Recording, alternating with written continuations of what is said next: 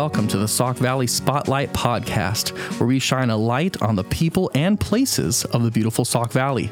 In each episode, we highlight the hidden gems and untold stories of local businesses, community leaders, and the people that call the Sauk Valley home. I'm your host, Drew Williams, and today I'm joined by Kris Noble, who is the Executive Director for the Sauk Valley Area Chamber of Commerce. Kris, thank you for joining us today. Thank you for having me. It's it's good to meet you, and it's good to um, connect and be able to have a conversation. Absolutely. Hey, can you just give us a quick snapshot? Who are you? Who do you love for our listeners? You know, um, I am currently the executive director of the Sauk Valley, but um, I think my biggest, proudest title is I'm a mom of two, mm. two boys, uh, Siler and Elliot. Siler is 26, um, or will be 26. Elliot is 19, and um, I'm a, and that's been my biggest, I would say, claim to fame. Yeah. Um, but in the community, I think that I've been able to be in the position of being involved in a community where um, I can be a community leader because of the position the chamber has. Yeah. Um, I really do love everything about um, the Sauk Valley. So um, I'm a mom, I'm a friend, I'm a Christian. I believe that in the good of people. Mm. I just really feel that people can impact change in communities. We just need to build relationships. I'm a relationship builder. Mm, yeah. How good. So you you said you moved here uh, back in 2005. Yeah. So you've been here for a while. Yeah. Um, what brought you to the Sauk Valley? Were you married, had kids at the time? Yes. And, okay, so what what brought you here? And tell us a little bit about that journey that then led you to now serving with the Sauk Valley area Chamber of Commerce? So it's kind of it's it's interesting. So I was born and raised in southern Minnesota. Um, do not comment on my accent if you all think I still have one. Um, went to college um, and married my high school sweetheart at the time, and he worked for uh, Walmart. And we moved around the country seven times in 15 years. Oh wow! Um, Colorado, North Carolina, Wisconsin, Iowa, and really enjoyed that experience. One son was born in North Carolina, one son was born in Colorado, and wanted to get back to our Midwest roots. Yeah. So in 2005, took that opportunity. Um, and my now ex husband started the distribution center here. Um, and it was a great experience. A um, lot of energy surrounding mm. the Walmart distribution center at the time, bringing lots of jobs and then in 2008, life happens, and um, we divorced. And yeah. I think God had a plan, and mm. um, we're good parents. We get along well. Mm. Um, but I decided I was going to stay here in the Sauk Valley and raise my children. They had an amazing school. My kids went to St. Mary's Catholic School. Um, had an amazing faith community um, at Wesley Methodist, and this community was just home. Mm. You know how it is. It's it just felt like home. So decided to stay here, and then I went back to work full time um, I worked at Lutheran Social Services. My background's in adolescent um, issues.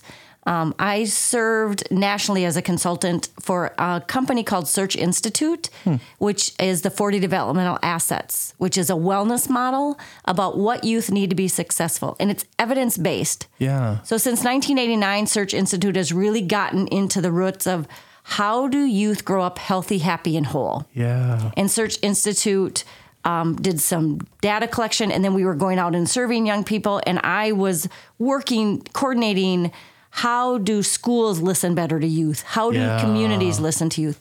And it worked well as we moved around the country.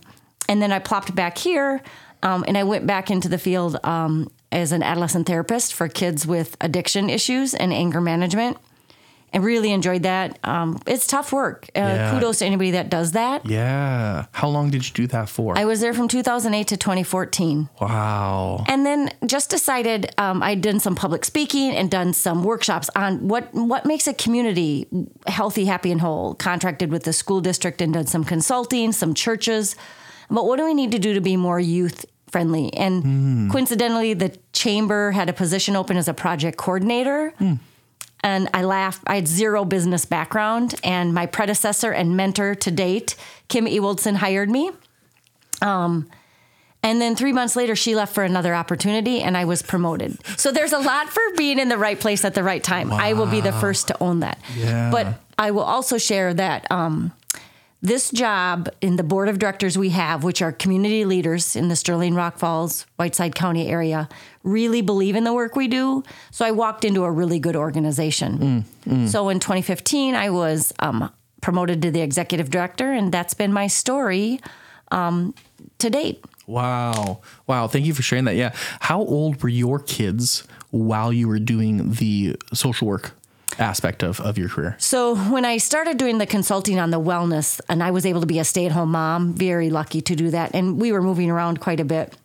Um, my boys were very young, and then when we moved here, um, the boys were like 11 and 6 when I went back to work for Lutheran Social Services and did the full time. I ran adolescent groups and went to court on behalf of young people and worked with school system for kids that were having um, they were using substances or I was doing some prevention. Yeah. So the one of mine, they were both in school at that time, um, and I was able again. Lutheran Social Service was very gracious and uh, letting me to kind of flex my schedule as a Yeah. single parent, so to speak, um, so I could navigate all of that. And so, I mean, your boys were right around the same age of the youth that you were serving and working with. Especially my 11 year old. Um, and, and again, I think people are shocked, but shouldn't be that substance use for some starts in middle school age. And Yeah. again, curiosity.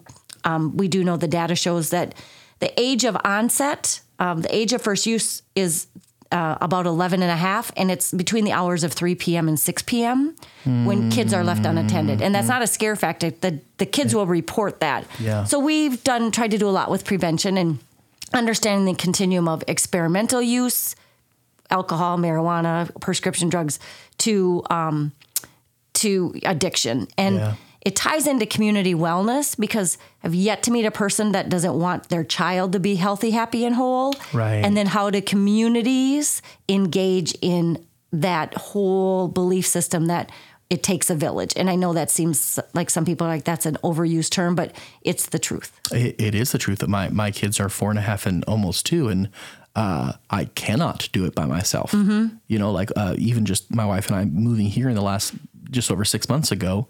Um, we've been so grateful for even just a few uh, members of our church who have kind of almost adopted us um, to serve as grandparent type Yeah. uh, pe- people. Um, both both of our uh, p- parents are are not in the state, um, although uh, I there is there is talk that maybe my mom is moving to Sterling, and so the Sauk Valley better prepare um, for that. Uh, no, we're very excited for that. But you know, just even having other people who say, "Oh, well, we can help you wash the kids when you do grocery shopping." Oh, Yeah. we- uh, just the other day, our, our neighbor, uh, she had her granddaughters there. And so our kids were playing with their kids in the yard. And she said, Didn't you say you guys had to go grocery shopping? I got the kids, you go. And it was just such a like a a, a relief as a parent to know, wow, someone would offer that. And and it was someone that, you know, we, Yes. we've been building a relationship with over the last, you know, few weeks, months that we're like, yeah, we can trust you. Yes. With, with our kid. That is like a a huge thing as a parent to, to get that support. Yeah. But until you know how much you need it, like you almost don't know what you don't have until it's offered. Um, I want to go back though. You were talking about working with these students who i- in in enslaved to addiction mm-hmm. at such a young age. How how did that affect you as a mother? Coming home to your own kids who are right in the same age range. So I got to back up a little bit, and it kind of comes full circle. So um, I grew up in a family where my father was alcoholic. Oh Um, wow! and my parents divorced in the 70s and you go back to that date i was raised very my parents are both amazing people my dad had an illness um, and he was in recovery the last years of his life he's passed away now but so growing up in that environment where um, you live in that kind of chaos um, and then when I went off to school and I have a psychology degree with an emphasis in counseling, and I didn't originally I didn't go in. Um, I did work for a while as an addictions counselor, and then we moved. But it wasn't like this is what I was meant to do. I was I did it. I enjoyed young people, and really believe that everybody needs a champion. But understanding that that young people today there is some the, the use, the access is huge. And so understanding that th- we need to help them fill the void in other ways. Yeah. And so I think having that background of growing up in that and then understanding that you don't have to become it if it is impacting your family, you know, mm. that cycle can be broken. And then um, part of that, just understanding youth and really it, being intentional about making sure there are great role models for kids and having honest conversations. And I think that's one of the things that this community does. I agree with you 100%. And I don't know that it's so much rural America or Illinois or small towns, but communities that can lift each other up. And and we did. My St. Mary's family lifted me up when I went through my divorce. Wow. And my current life partner, Max, did the same thing. He has my boys are so lucky to have so many men in their life mm. that are really good human beings. Mm. Um, and then I intentionally put people in my boys' life. One of the developmental assets is does a young person have three or more adults in their lives they can count on? Yeah. And when I go to schools and talk to kids about wellness, there's this group called Blind, Building Lasting Impressions That Never Die, that five like local high schools participate in. And less than half of the kids can raise their hand and that saddens me yeah where are we as a society where we can't these young people just don't feel they have anyone to go to and no yeah. judgment i don't know what what reality any child's is, but how do we do better to make sure kids have that adult in their life? It's not, and it's not a judgment; it's a heartbreak. Yeah, and it's a, it's the, it's, it, a, it's not saying, oh, you're bad for not having that. It's saying you you deserve to have that. Yeah. You deserve to have adults who know who you are and who can who can say, I care about you. Yes and and that's as simple as it is. So we've really been intentional. Like, it, and it's funny because now at the chamber, how we're trying to make that come full circle yeah. is with our workforce development. Really, our employers getting to be the conversations to say to kids, "Do you want to come job shadow to see what it's like to be an accountant?" Yeah. And and um, we have mentors in the CEO program, uh, and these adults step up to mentor young people. And yeah. so it's really about um, making connections and building relationships. And and adults have to be able to do that and navigate that when it works for them right? Because yeah. being an adult is taxing. Um, but i think that it's such a win-win whether it's the mentoring programs big brothers big sisters that it's very intentional or we just do it naturally mm. with your neighbors. And and i think we have to go back to that of how do we build communities? And the key of it is building relationships. And i think one of the joys I have at the chamber, you know, if you look at a chamber, we're a pro business organization. And some would say, What are you doing in the business of working with not for profits or getting into this? Well, if you don't have a healthy community, you're not going to have a healthy business. Mm. So our business community needs people that are working, yeah. that can support their families, that can take their children and purchase things. So the business community has been very supportive of our role in the Whiteside County Partnership for Healthy Choices um, and some of the not for profits that we really work to promote the work they do. Yeah. Because it's it's all about a community is not just a business organization, it's education, it's faith communities, it's not for profits, it's healthcare. Those are the spokes on the wheel. Well, and it's remembering that no one organization, no one company, no one family can do it on their own. Like you, you know, that was the thing when I became a parent of just uh, the the fear that set in with the realization of saying, I cannot be a childhood developmental expert mm-hmm. and a nutritionist and an education guru and a life skills guide and a emotional regulator uh-huh. and a you know for this other small human being who depends on me on my own and like that's why it's such a beautiful thing that we have youth activities where they can learn team building skills and things like that that like you just can't give them at home in the same way any company any faith uh, community, any organization can't provide all the you know personal development mm-hmm. and on the job training and counseling services when stuff is happening with your family or if your kid is sick and and and and and so it, if we are recognizing that these um, expertises are being filled by different groups throughout the community and then working together we actually get to benefit from each other's strengths is that what you think um, really is the the role of the Sauk Valley Area Chamber of helping connect all these silos so that they realize they don't have to be silos anymore? Yeah, I think 100%. I think it's almost like you prompted that. Um, that's really what a chamber is. I, I talk about people as we're a convener.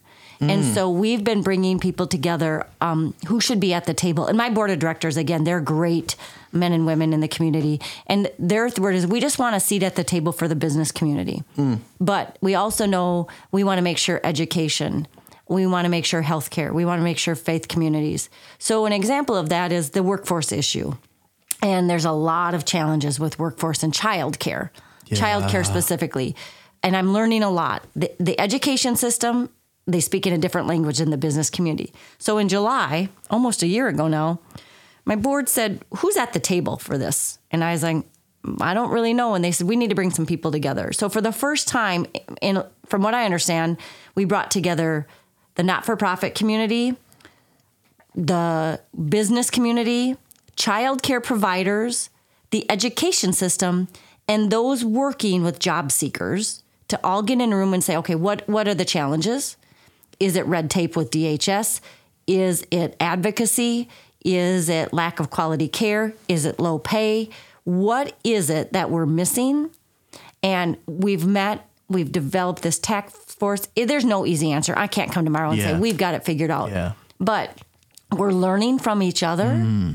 and we're learning that we don't have to go this alone. And so that's one example where the chamber doesn't have all the answers, but my job is to bring people together with respect, dignity, and a willingness to learn um, and try to come up with solutions or at least action items to, to take to the community, larger community, or to our legislators or whatever. And I think it comes back to I I love my role in the chamber be- because I think my mom when she was raising me and I will never forget so she worked three jobs um, and yet had time to volunteer for campfire girls and yet oh, had time to volunteer. and she said to me and I know this is a common saying but I and I'm not giving her the credit for this saying but it was Kris if you're not part of the solution then you're part of the problem mm. and so I think so many of us are quick to judge or quick to complain, but we don't want to help. We hear all the time, let's do this event. And we're like, come on, do this with us. We need volunteers. We need your voice. And then for some reason, people want to drop off. And so I stand behind. If I'm if I'm going to complain or want change, then I need to be part of the solution Yeah. with those at the table. Yeah, my, my grandpa used to say that's called uh, "Let's you and him work on this together." Yeah. And uh, you know, it's it's it's great. I was just having this conversation with a coworker earlier today. Is you know, it's one thing to have ideas, and it's another thing to put those ideas on other people to do your bidding. yeah. You know, of hey, someone should do this. That's a great idea. But it's like, no, what I want is for you to do this idea I have, rather than stepping up. Now, when you're saying that uh, the chamber is a convener, it's bringing people together to to all be at the right tables at the right time, have the right conversations. Um, how does that connect in your mind with uh, what started out as a, a passion for uh, youth specifically, but individuals to overcome either their own personal struggles or to overcome some of the generational things that they had in their families with the work that you were doing with Lutheran Social Services and things like that. How does that passion that you had to help people uh, up out of some of the challenges in their personal lives, how does that connect now with being a a regional connector? you know, again, my background in community development and youth issues, and, and I really like that. And then being at LSSI, which again is a great organization, I really enjoyed. Um, but I I also believe the fact is the system doesn't always work the way it should. Schools, hmm. probation for young people, you see this generational. You know, I I remember I had a 18 year old young man that had been in and out of the system since he was 11. I opened and closed his file over a dozen times. So something wasn't working. Yeah. Not one specific person, probably a combination family, legal issues, school, mental health. So I was, the burnout rate is high for therapists and, and being able to impact change. Um, there are very, very, very great stories, and then there are stories where it, it just, it, it's difficult. Yeah. So I think looking at if- how can I try at a bigger level, and that's why the chamber, this project coordinator job that I did very briefly was, how do we bring people to the table, and then have resources. If we want to really talk about impacting change, it takes um, time resources, financial resources, commitment, um, energy. And so I think in a community such as ours in the Sauk Valley, There's lots of ideas. There's lots of people that have never been asked what they think or asked to sit at the table. And so we reach out to our members all the time and try to grow our membership to say, what do you think? Yeah. and and so I think at a bigger level, my passion is for, and probably as a mom, I just really think that we as a community can impact change locally to provide healthy, safe communities where businesses and individuals can thrive. And it sounds like a tagline, but the reality is that's how communities should function. Yeah. Yeah. So for you, after working on a case by case basis, mm-hmm. There was a little bit of discontent in the repetitive nature of that. And so now the transition has been to how, how can you be a part of systemic progress, Yeah. you know, of, of, of across a, a community as a whole, across a, an entire geographic region or in an industry kind of thing. What have been some of the challenges uh, that you've experienced in this as as opposed to when you were a caseworker?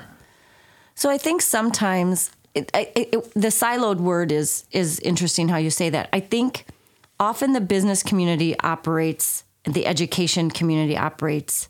Um, and I'll give you an example of that. And again, it, it wasn't me, but I was blessed to be able to go to training. We work closely with the U.S. Chamber of Commerce. They're a resource for us. And an example is I was able to meet the author of uh, one of the authors of the No Child Left Behind Act. And whatever you think of that act, but as one of the authors, she said, Do you know?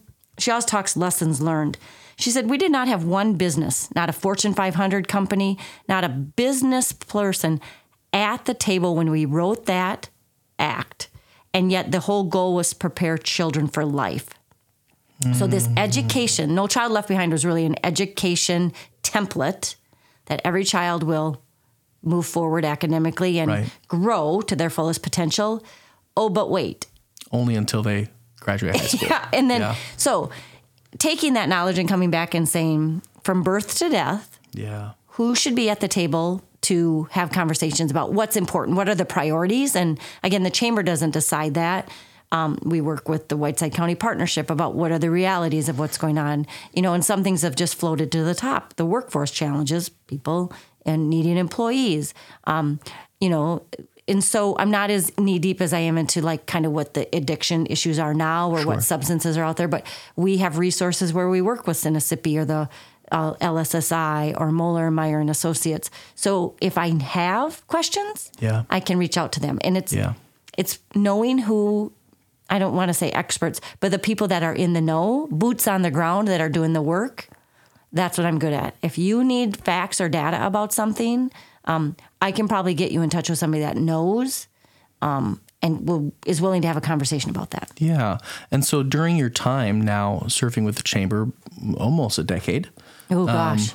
It's been, I, I guess, eight years if my math is math is correct. Have you? What progress have you seen, or what changes have you seen in the the philosophy of regionalism? Because I've talked to a few people who have talked who have said that for a long time, like let's just say that the three closest towns right here, Sterling, Rock Falls, Dixon, but even though I mean Sauk Valley, you know, the mm-hmm. it extends out to some of the other communities around as well. But you know, even just those three cities, there is a lot of time a lot of times that uh, no one would even talk to each other between the towns. Mm-hmm. And then even in a town, there would be, you know, everyone kind of doing their own little thing and not necessarily knowing that they were able to work together. Mm-hmm. And some people I've talked to, some of that has been changing. What have you noticed that has been changing towards regionalism, towards partnership across the Sauk Valley? Well, I think people are realizing so, and not to get political, but here are facts. The state of Illinois is losing population. The state of Illinois, for many people, is difficult to live in. So, if we're going to be an area that grows, working together to br- pool our resources to say, this is where I want to move back to, we know 70 to 80% of people that come to a community do so um, to return to family or to return to their roots. You and I are that other 30%. We relocated for a job. Yeah. That's the reasons people come. Yeah. Um, a small percent quality of life. They're just pick on a map. This looks like a great place.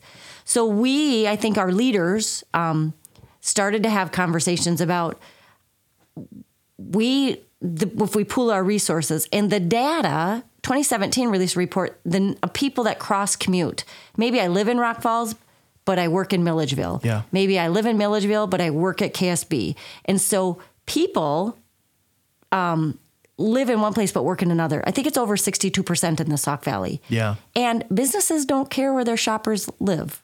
They it's the revenue. Customer is a customer. Yes. Yeah. I do think maybe municipalities tend to they want that tax dollar, right? So if a Yes. store is going to come in, and that makes sense. I want it in my city limits, so we get that tax revenue. I think we've gotten better about, um, I, and I do think our all three of our cities, if if maybe they're not the best fit, to not turn it down totally, but suggest somewhere else within our Sauk Valley region. Yes. Um, I think it's a new wave of people um, learning from what has worked and what hasn't worked, that continuity. And I will say, um, young people, since I moved here, young people, they don't really care what side of the river you live on. Whereas I think historically, years ago, that was a bigger issue. And I can't speak to that because I moved here in 2005. Yeah. But just hearing from people that grew up and graduated from Sterling High School or Rock Falls High School, it was a way bigger issue years and years ago yeah. right or wrong, but I think people are getting over or getting to understand it doesn't really matter where you live. Um, we just want a community that uh, we can be proud of, and there are things to do and good quality of life. And driving 20 minutes to a restaurant for most people these days is not an issue at all. Yeah. And maybe part of years ago it was. Yeah. Do you feel that the sentiment is the same in the business community or, or you know, whether it's business owners, community leaders, that sort? Is that is that a same sentiment where hey, it doesn't matter where you live from, or is there still a little bit uh, more territorialism or a little bit of hey, not my monkeys, not my circus. I just can't deal with that right now. It'd be great to work together, but like, do you see that there's still a little bit of distance, or or is there more of the cohesive? the thing you mentioned about kind of the, the population as a whole, are we seeing that in the community leaders and business leader space as well? I think for the most part, I think there are maybe certain organizations that still are hesitant and maybe they don't know how or they have their focus is on other things right now. Um, you know, especially when you speak about municipalities, um, they have to be fiscally responsible. Um, so a lot of it does stem from the leadership. I think most of our community organizations and businesses understand that growth is good for the community in and of itself Yeah.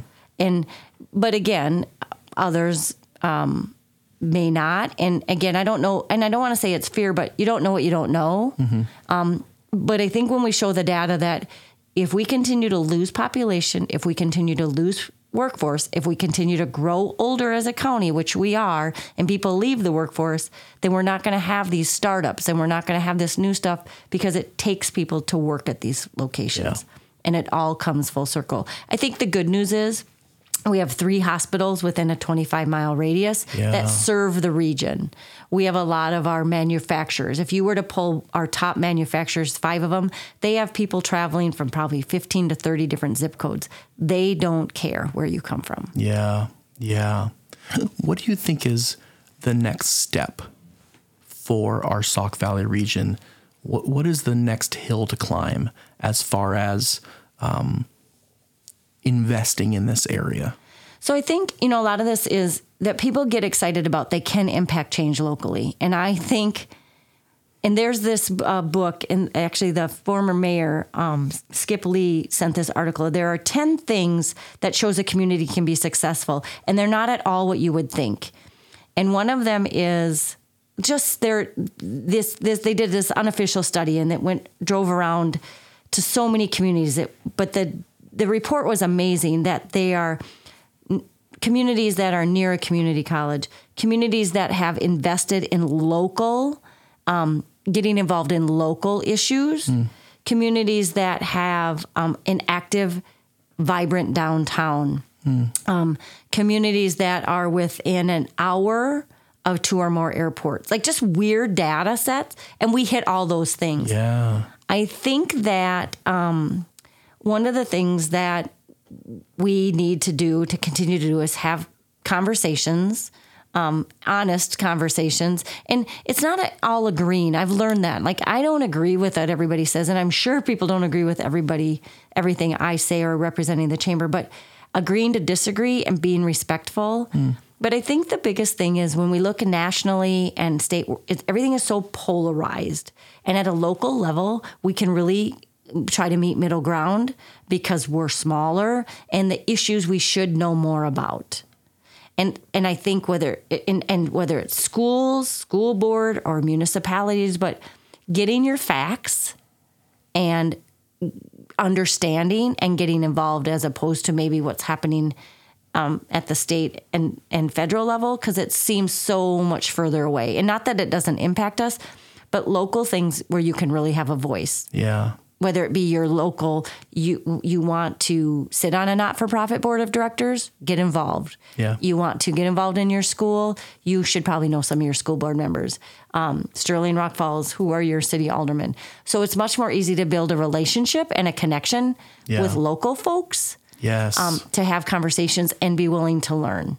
Yes.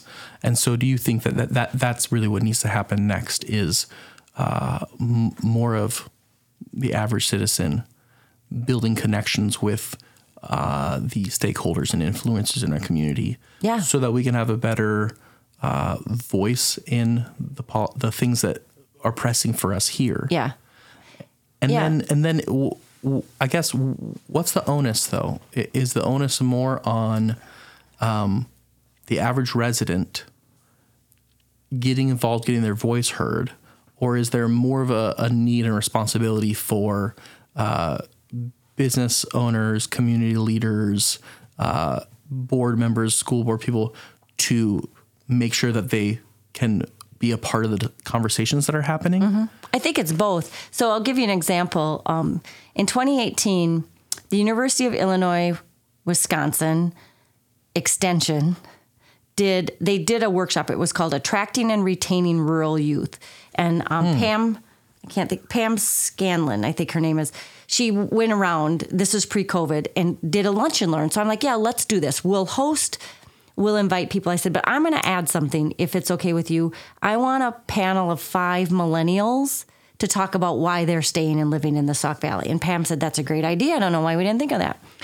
I haven't, it was, I was lucky, right? Yeah, So we had about 40 people at this workshop. It was out at Sauk Valley Community College. Pam does her thing. She has data, why people leave rural America, what to attract them, what to retain them. And then I did a discussion, question and answer. I moderated it. I got done with that, thought it was great. I had five of of the five, three were locals, um, had lived here their whole life, gone away to school, come back. Some had not left, and then I had two kind of transplants. Yeah. In that was May of 2018. In June, I probably got, I think it was eight, 12 phone calls from the business community saying you need to keep that group going. You need to start something. And Chambers had popped up with these millennial groups, young professionals. So I, we partnered with Sterling Main Street, Jana Grohering, and we invited very intentionally people that we knew wanted to be part of the solution. Because I didn't need naysayers at the table. Right. Um, and not that their voice can be heard, but we weren't ready for that yet. So pulled together about 20 young people. At that time, you were age 21 to 36, and said, "What is your voice? What do you want? What are your priorities?" And formed this group called the Keystone Group Yeah, I've heard of this group. Yeah. we just celebrated our five years. Um, they have gone to city council meetings. They helped get the dog park created in partnership with the park district. They've been relevant in the riverfront discussion. Um, so we're focusing kind of on Sterling. We have discussions about Rock Falls, and we welcome people from Dixon. Um, it's just hard to be in three places at one time. Yeah. So I think, but so from that, one of our Keystone young ladies who worked um, in retail at the time and marketing, she's background, she's like, I I could run for city council, and I said, yes, you can. And so Caitlin Equist, um, after a couple conversations with ours, and that's where she wanted to impact change. And a couple years ago, she ran for city council, and she's currently a city alderman um, woman. So it's both. It's making sure that the people in those leadership roles um, are willing to listen yeah. admit when they don't know something and be part of a conversation and then it's for others to get involved and Yeah. you mentioned something to your point um, i get it life is tough if you're a single mom of three or you're a two-parent working household and your big deal is right now you want to coach your kids soccer that's important Yeah. and you need to do that because we're all working, a lot of two family households working, or single parents or grandparents raising grandchildren. So you kind of pick your priorities. But at some point, if there's an opportunity, it's something you feel really strongly about, you should have an opportunity or find out how to get involved. Yeah. And that's where I think the chamber can be the conduit of are you is it animals? Is it getting involved with uh, domestic violence? Is it talking about reducing the sales tax? How do we have people that want to have a voice get involved? And I think the last thing I'll mention on that is it's not about getting your way all the time. It's about being part of conversations and being grown up enough to know um, just because I don't get my way doesn't mean I wasn't heard Yeah. and I still am going to be part of the conversation. And for a lot of people, they're not used to being invited to the conversation. Um, and so we have to do a better job of that. Yeah, no, I appreciate that. Just the even just the honesty of um, it, it is a responsibility of people to step up, but it's also a responsibility of those who have the seats of influence and the seats of, of you know authority and power to do the hard work of inviting input, which sometimes you don't want to invite input because it's just easier if it's just one voice in my head right now instead of you know however many. Um, but I think I think that if uh, one of the things that I've I've noticed about this area is that there is a overwhelming sense of of a desire to invest here. People who do start businesses here, people who send you know three generations of their family through the same school district mm-hmm. because you know there's there's legacy building in this community, which is a beautiful thing, and for that to also translate beyond just my neighborhood, my school, but to the region as a whole, actually being able to see change take place, I, th- I think that there's a cool opportunity in a community this size where um, earlier you were saying that this community has the trifecta of education, healthcare, and and uh, uh, what's the third one? Quality of life. Qual- quality of They life. say green spaces, and so we, the city of Sterling, did a. It was a marketing thing a couple years ago. There was uh, Muldrow and Associates came to town, and it's how to market your community. They changed their brand. Sterling came up with a new logo, but it was more than that, and they really talked about being intentional and not just recruiting outsiders, but being proud of where you are. And Yeah. obviously, being new, you and I both drive by that riverfront, and that's been an issue of contention because Yeah. it's not a great look. We're making such amazing process in that progress. I'm sorry, in the past couple years, but it's having pride in the green spaces, our quality of education from preschool to uh, elementary to continuing education at Sauk Valley Community College, Morrison Institute of Technology. Um, and then green spaces. We are by a canal, we are by a river. Um, so, and how do you let people to know if I want to relocate as a mom who moved seven times in 15 years? Yeah. Those are things I want to know. Yeah. I want to know about the education system. I want to know um, that there are green spaces. I want to know there is quality healthcare in rural America. And so Sterling has really been intentional um, about doing that. You know, Rock Falls with their riverfront development and, and Rock Falls Tourism does an amazing job of what's here. And then that event piece. What, what can we offer to families, to young people, to millennials? Well, and it's cool that we have all those opportunities, Mm-hmm. even in an area this size. And I think that's the, the thing I'm reflecting on more is that we, we, we have an opportunity in a community this size that there is enough opportunity here, but it's still small enough that individual voices can actually enact pretty big change. Mm-hmm. Yeah. You know, and even you're talking about kind of the the the the beginnings of the Keystone Group, starting with you know a couple dozen people who have been instrumental voices in some of the things we've seen in the last five years, which is a really cool thing to know about our community. And so it, it does just encourage me uh, to think about the the potential yet of being someone who can be a voice for change in this area and for others as well, who can step up to be a voice for change by just being involved in the different things we have available. But as you live and work here uh, for last almost 20 years, what, what are some things that you think are still missing or, or what would be something that you would change about the Sauk Valley as a whole, whether that's as a uh, mother, as a you know a, a, a resident who lives here, or whether that's from the perspective of the director of the, the Chamber of Commerce. So uh, let me preface this that so this is being worked on, but in my years at the chamber from 2015 and those that preceded me, and the fact was the perception. So I'll be very clear that the riverfront was um was not getting done, Yeah. and a lot of people were blaming the city. Now there's a lot of history behind that. There was things getting done, people just didn't see it. But if you were to say um, movement takes time, and I understand that, but it felt a lot of time for those of us that were champions of the riverfront. We weren't getting anywhere. Um, that 2008, the recession, and then uh, years of trying to move forward. And not that the city didn't think it was important, it just wasn't the most important thing to them as it was maybe to other organizations. And the chamber was has been a champion of this since 2003 when the mill closed. Like Yeah. the riverfront, even when Stanley our national closed and uh, and Stanley left the area, the chamber was very much an advocate, and so that has been a frustration.